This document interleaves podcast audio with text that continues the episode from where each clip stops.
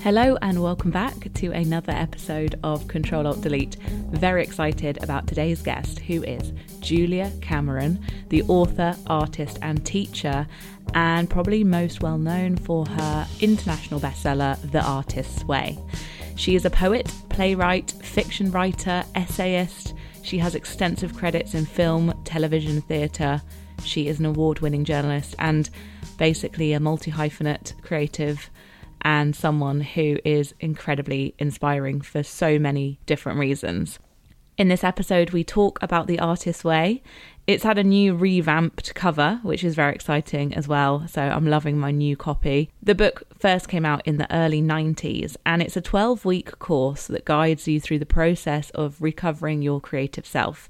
It aims to dispel the I'm not talented enough thoughts and blocks that so many of us hold, and it helps us unleash our inner artist, basically. And it's a step by step approach, enabling you to transform your life and overcome all of these inner blocks that you may suffer from, from limiting beliefs to fear, jealousy, and guilt, and replace them with the self confidence to be productive and be creative. From Alicia Keys to Russell Brand to Elizabeth Gilbert, who says that Eat, Pray, Love would not exist without the artist's way, thousands and thousands of people around the world have discovered their inner artist through this book. So it was such a joy to speak to Julia remotely. It was about 8:30 p.m. I think that we recorded this UK time, and it was one of those hot days in the heat wave and I just sat chatting to Julia into the evening and it was really special and definitely a reason why I make this podcast. So I hope you enjoy this episode. And if you did, you know what to do. Please leave a rating or a review on iTunes. It really helps other people listen to the episodes. And so, without further ado, here is the conversation with Julia.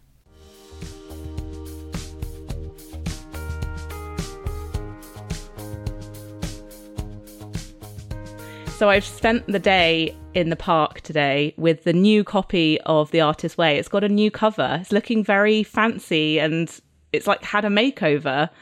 And uh, yeah. I was ha- I was reading it again today and just remembering how I felt about two years ago when I when I reread it, feeling like I couldn't do it, I couldn't do anything, I couldn't write anymore. And thanks to you, I managed to finish my first novel. So I just wanted to say thank you first of all.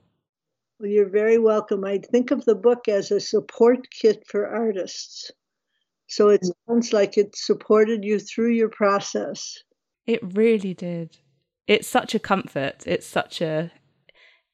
You must hear that a lot. That it kind of it makes you feel safe again, and it reminds you why you're doing it in the first place. Well, I hope so. Safety is an important factor in creativity. Yes. And we're going to get into all of the reasons why the book um, has resonated with so many people. But first of all, I just wanted to ask you, how are you and how have you been doing over the last few months? Because I know the world is in a bit of a strange place. How are you keeping sane right now? Well, I live on top of a mountain in Santa Fe, New Mexico. Uh, and my house is sort of isolated, and I share it with a small white dog. Uh, and she gives me a lot of um, affection uh, and security. Uh, and we are locked down here, so we're told to stay home except on necessary errands. And then they defined a necessary errand as walking your dog. So every day I take her out and walk her along the dirt roads in my neighborhood uh, and then I come back uh, and I do two things during the day. I work out with a trainer uh, and I take a computer lesson from Nick, my helper.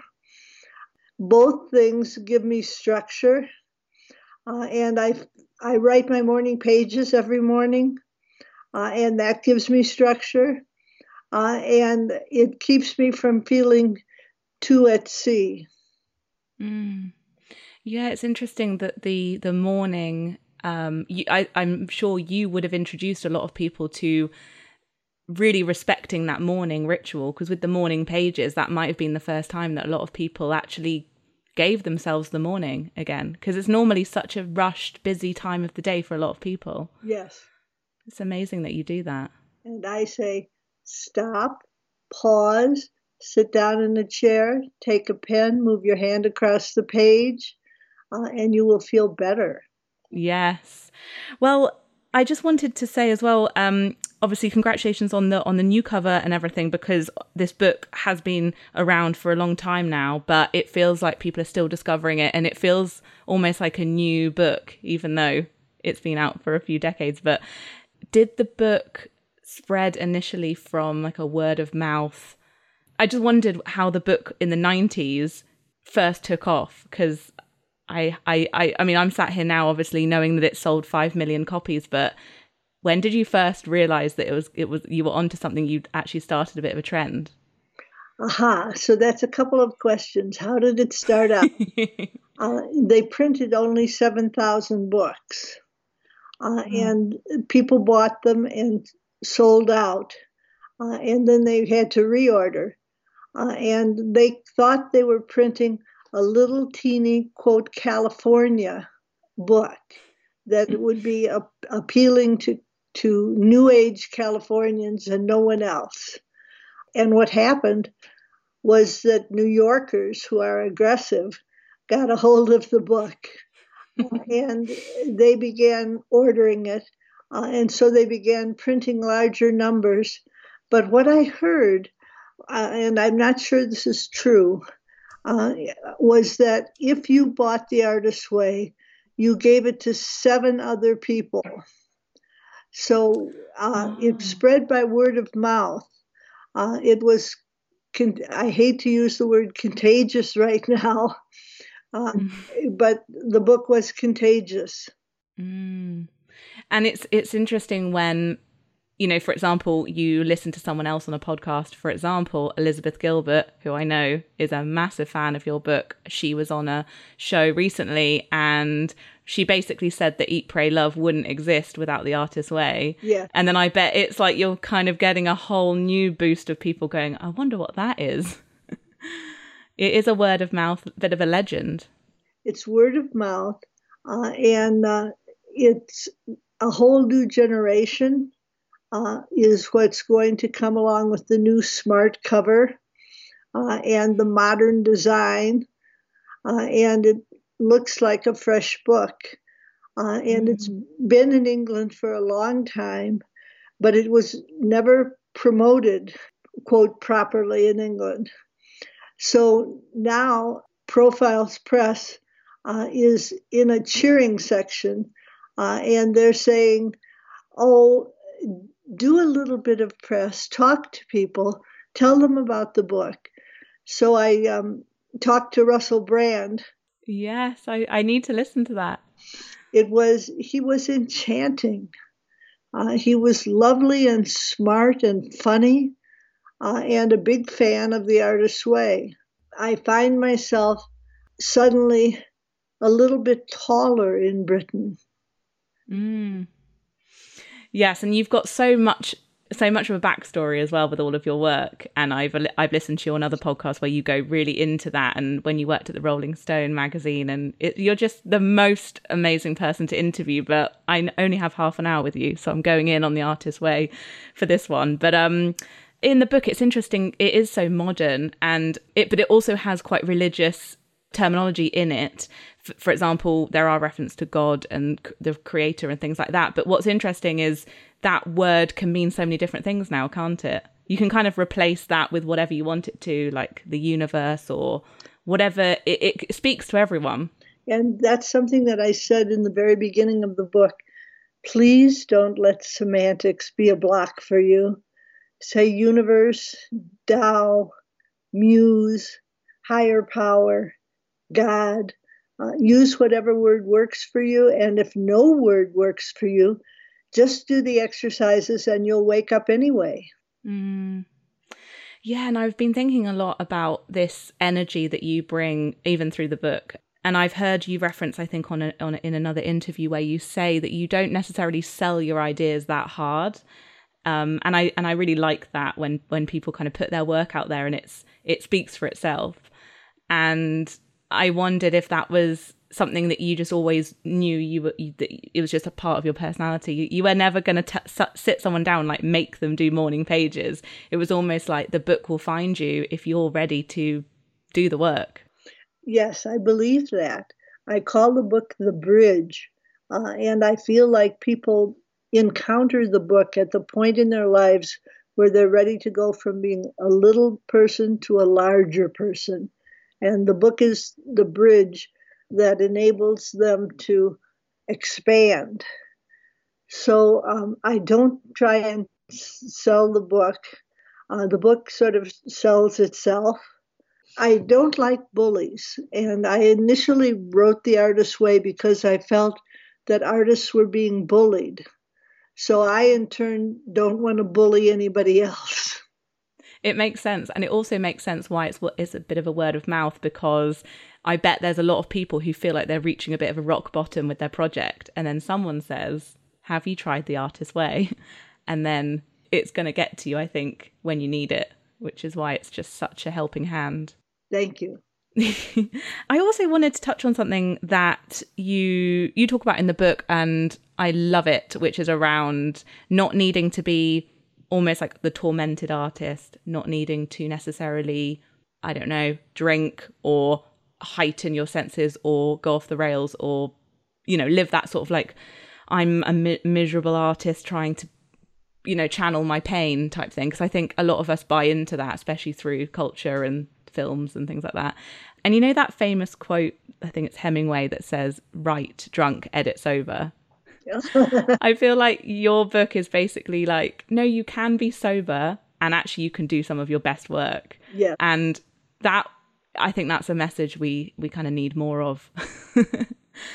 I wondered if you could talk about that because you obviously have such an interesting story with how you realized that you were a better artist once you got rid of all that stuff.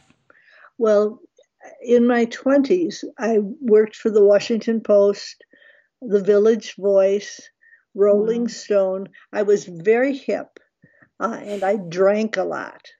Uh, and I I drank to keep up with my peers at Rolling Stone, like Hunter Thompson uh, and Joe Eszterhas. These were very big men who had big drinks, uh, and I was five foot three, trying to keep up with them.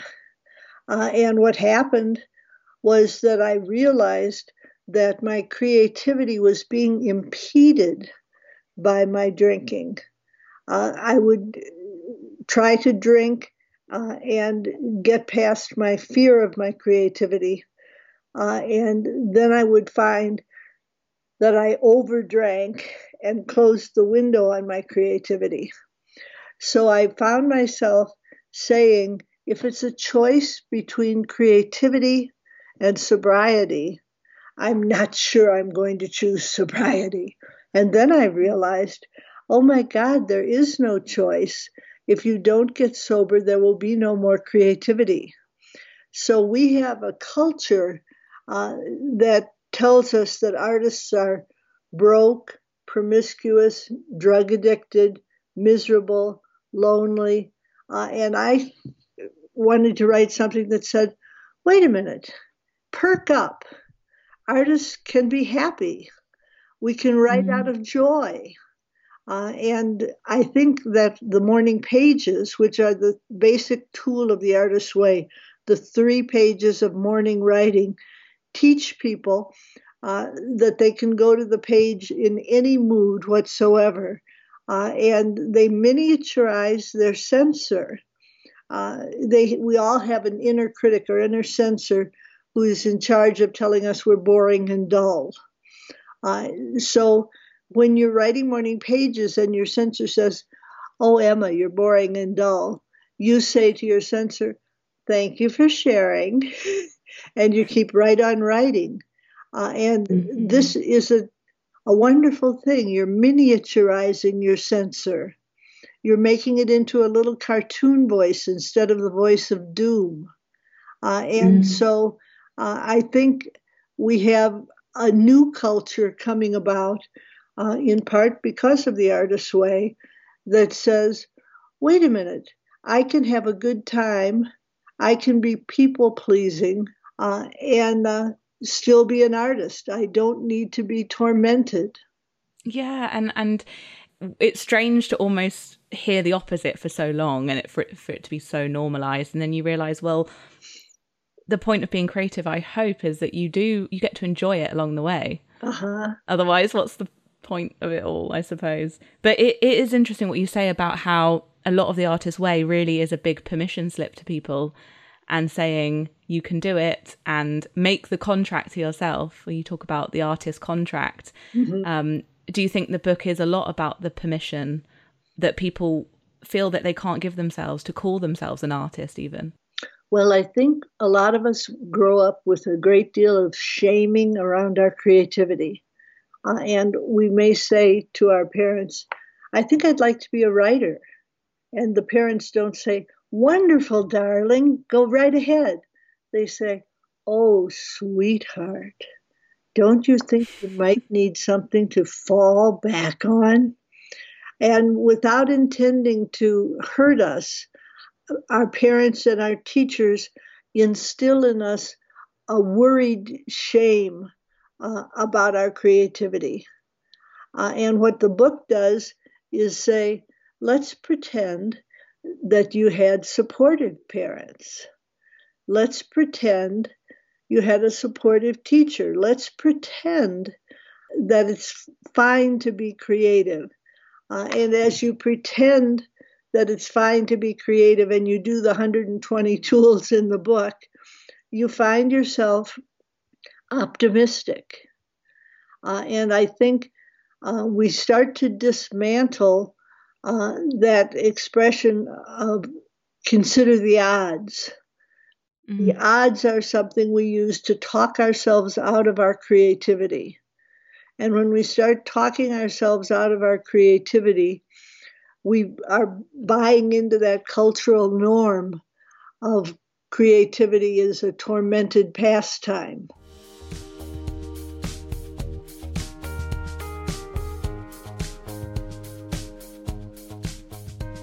Yeah, and it's interesting how many people reference their parents sometimes when they say oh i couldn't do that or i couldn't leave my job or i couldn't i couldn't write that book it's like this generational divide sometimes like hanging over you but your your own parents they were very supportive weren't they from what i've read about your family they kind of encouraged creativity didn't they my parents never said to us oh sweetheart don't you think you need something to fall back on instead they said try it. Uh, and so I come from a family of seven children, and we all make our livings off of our wits. It was a, wonderful thing to grow up with a family where creativity was normal. My mother would write poetry at her at her desk in the little den, uh, and we would do art projects on the dining room table. Uh, and it never occurred to me that I couldn't make a living as a writer. And so I have.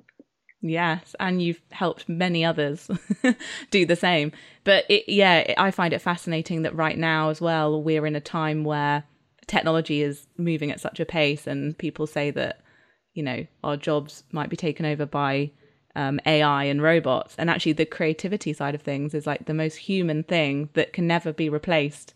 And so, actually, it's so important even in that context of work.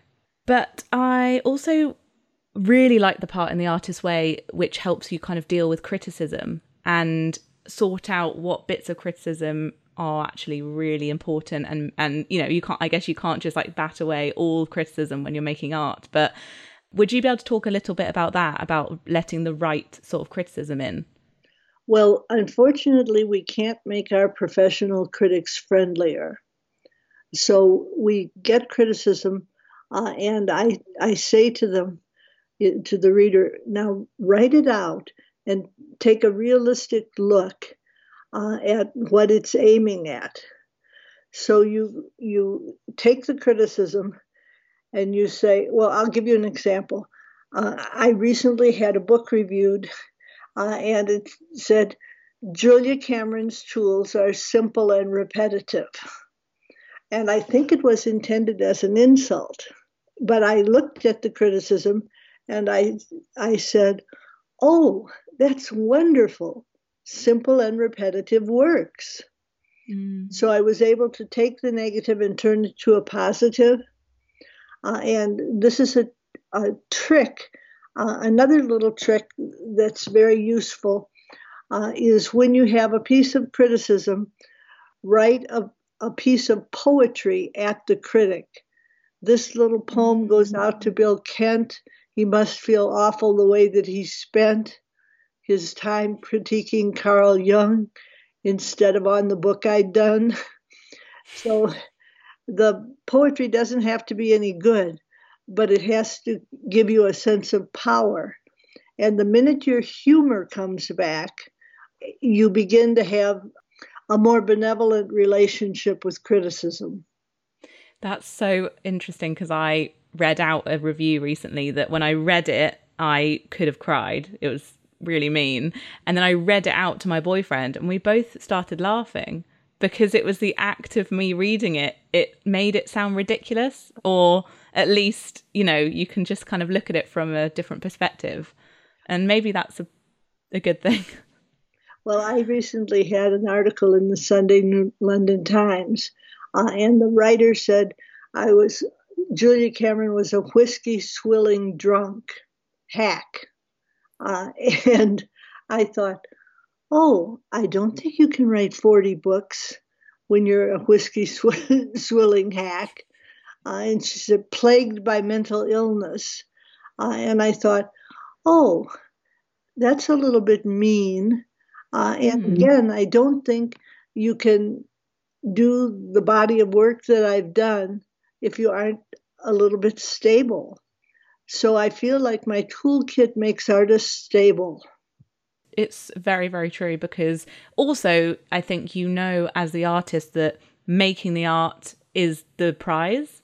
And so actually anything beyond that is is a bonus if people it, seem to like it. But do you read your reviews then? I mean, so people say don't read reviews, but sometimes I think you can get so much from reading them. What do you do? I read them uh, and I'm armed to be prepared to be defensive. So uh, when I read uh, uh, the Sunday Times piece, I thought she she said sort of over her dead body uh, that the toolkit worked. Uh, and that she was doing morning pages and it was making all of her writing flow more freely. Mm. and so I said to myself, well, it's positive about the book, it's negative about me. Uh, and uh, I told myself it was more important that it be positive about the book. That's true. But do you also think that having worked in journalism, and I've been in those rooms as well, where your editor takes an article and it's almost, if it's too nice or it's just too sentimental or positive, they want to put a spin on it to make it just more interesting. So they'll just put a headline on it. And so that bit almost, you know, is just added so that they can sell more newspapers. Well, I, I think that's a possibility. I talked to the woman that wrote the article, and we seemed to get along fine. Uh, and uh, then uh, when the article was published, uh, they had a picture of my first husband, whom I was madly in love with, uh, and his mistress. Uh, and they printed it uh, with a little caption that said, Her painful past. Uh, and I thought, well, at least they knew it was painful. So. Yeah, it's very interesting that they need to kind of put all these pictures in surrounding just the thing that's the most interesting, which is the book. But uh, talking about the book as well, you talk a lot about finding the time, finding the confidence, but also finding the money. Well, not finding the money, but you just touch on money as a part of creativity. And from looking back at your previous work, it seems like you really invested in your work when you could.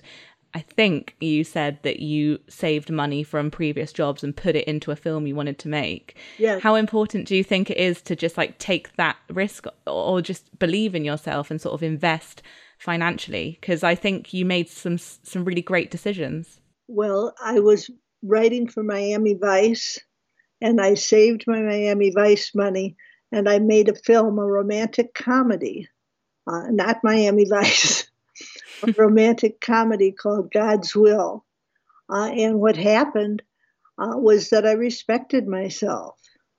I thought, oh, it cost at that time it cost $78 for a roll of film.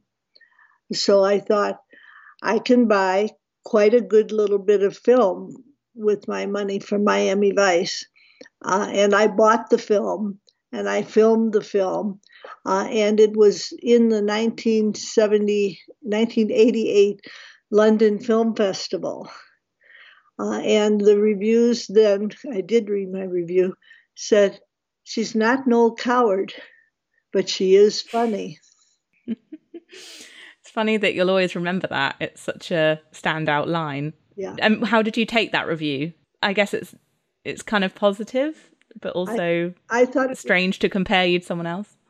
I thought it was positive. Uh, and um, I liked being described as funny. You know, I think uh, I'm always praying uh, for humor, for a light touch, for being able to look at things brightly. Uh, and I think I'm walking away from a dark past where I looked at things through a glass darkly. Mm. So now I have four decades of cheeriness. Mm, that's really such a great reminder to look at the positives. Like you say, if it's a review or if it's just a comment, most of the time there is so much good hidden in what someone's saying, but it's so it's such a human nature thing to look for the negative. But it's kind of a choice. I think that's what the artist way really taught me as well. Is it is a choice as well to do the work, because mm-hmm. um, you believe that every single person on the planet is creative, and I definitely believe that as well. Um, it just seems like the only thing between the people who are creative, in quotes, are the people that find a way to sit down and do it. I do believe that we are all creative. Uh, and I believe that some of us know it. We had, uh, I, my first husband was Martin Scorsese, uh, and he's now a famous filmmaker. Uh, when I met him, he wasn't so famous. He was a filmmaker, and his parents were bankrolling his films. Uh, and uh, so having that pivotal early support uh, is often what moves people towards center stage. Uh, and I think uh, we do exercises in the artist's way to encounter what I call believing mirrors. Believing mirrors are people who believe in the positive about ourselves. Uh, and I think uh, that prior to the artist's way, we tended to collect skeptics, people who would reinforce our doubts. Uh, and now we're collecting people who would reinforce our confidence. Yes. And are you quite particular with who you surround yourself with in terms of keeping that positivity in, in your daily life? Because it's i guess when you, you, if you have a friend who's really struggling obviously you're not going to not help them. Of course you would but if someone's very very negative do, how do you deal with that? I don't. I i have learned to say i can't talk to you right now uh, and to cut conversations short if they turn toward the negative. Uh, but i have a, a circle of what i call believing mirrors uh, and they are people who are positive. Uh, chief among them, uh, your namesake, Emma Lively. Emma and I have worked together for 20 years. When I met her, she was a miserable viola player. Uh, she had been schooled in classical viola, and she wasn't happy. And she had a dream of being a composer. And she started working with the Artist's Way tools and now she's a composer, uh, and wow. she's no longer miserable. Uh, and um, I have friendships uh, that are sort of within the circle of the artist's way, and then I have friendships with people who are what I would call natural optimists. Uh, my girlfriend Laura uh, is somebody who is she was a gifted kindergarten teacher. So her creativity was poured into her little charges. Uh, and uh, Laura is somebody who is very positive, uh, and it's because she has an active spiritual life. So when I talk to her, I'll say, Would you stick me in the prayer pot? And she'll say, Oh, yes, it's a pleasure. so when I do something like uh, our podcast today, I call up my friends and say, I'm doing a podcast. I'm a little bit nervous. Would you pray for me? Uh, and so, what you can have sitting before you today is an answered prayer. Mm-hmm. Oh, well, I was really nervous. I didn't expect you to be nervous. I was very nervous because you've just helped me so much. And now I was meeting you, even though it was through Skype.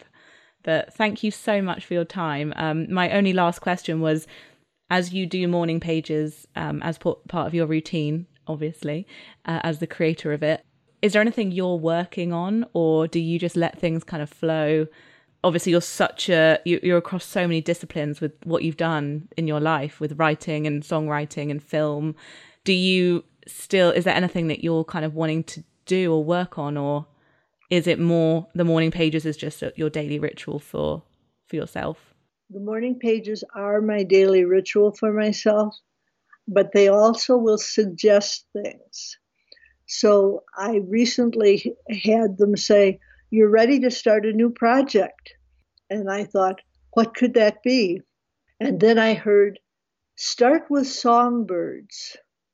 And i thought songbirds but I I started out a line of a play that said, "Listen to that, aren't they lovely?"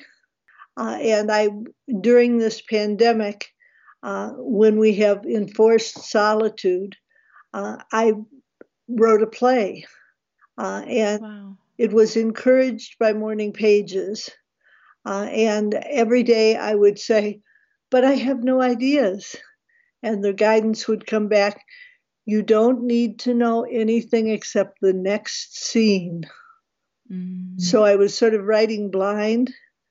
So it turned out the play was tender uh, and sweet tempered. Uh, and I'm typically shy about my, my plays, although I love them. Uh, and uh, this time I said, I'm going to just call it True Love. And I did. Oh my god! Well, like I can't wait to maybe see it one day. That's amazing, and also such a lovely way to approach creativity. Like you always say, you know, there's no sort of like panic or manic kind of. I need an idea. I need an idea. It just came to you in the most natural way.